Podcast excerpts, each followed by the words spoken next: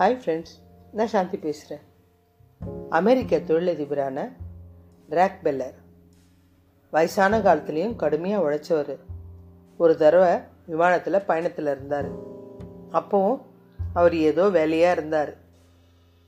அதை பார்த்துக்கிட்டு இருந்த ஒரு இளைஞன் ரொம்ப ஆச்சரியத்தோடு ஐயா இந்த வயசுல இப்படி கடுமையாக உழைக்கணுமா? ஏகப்பட்ட சொத்து சேர்த்துட்டீங்க.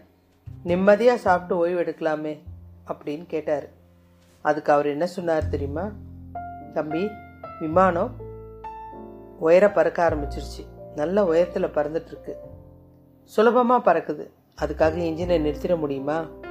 இன்ஜினை நிறுத்தினா என்ன ஆகும்? விமானம் விபத்துக்குள்ளாகும். அப்படிதான் நம்மளுடைய வாழ்க்கை பயணமும். கடுமையாக உழைச்சி உயரத்துக்கு வர வரணும். வந்த அப்புறமும் நிறுத்தக்கூடாது உழைப்பை. தொழிலில் தொய்வு ஏற்பட்டுரும். உழைப்புன்றது வருமானத்துக்காக மாத்திரம் இல்லை நம்மளுடைய உடல் ஆரோக்கியம்.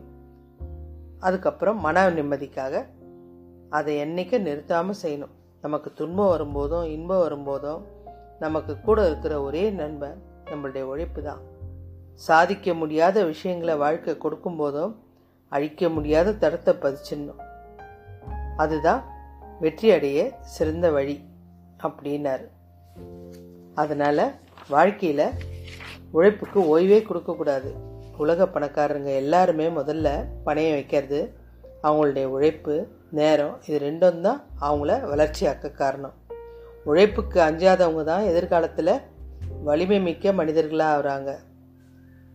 அதனால் உழைப்பு கண்டிப்பாக இருக்கணும். தேன் கூட்டில் இனிக்கிறது தேன் இல்லைங்க தேனோட உழைப்பு.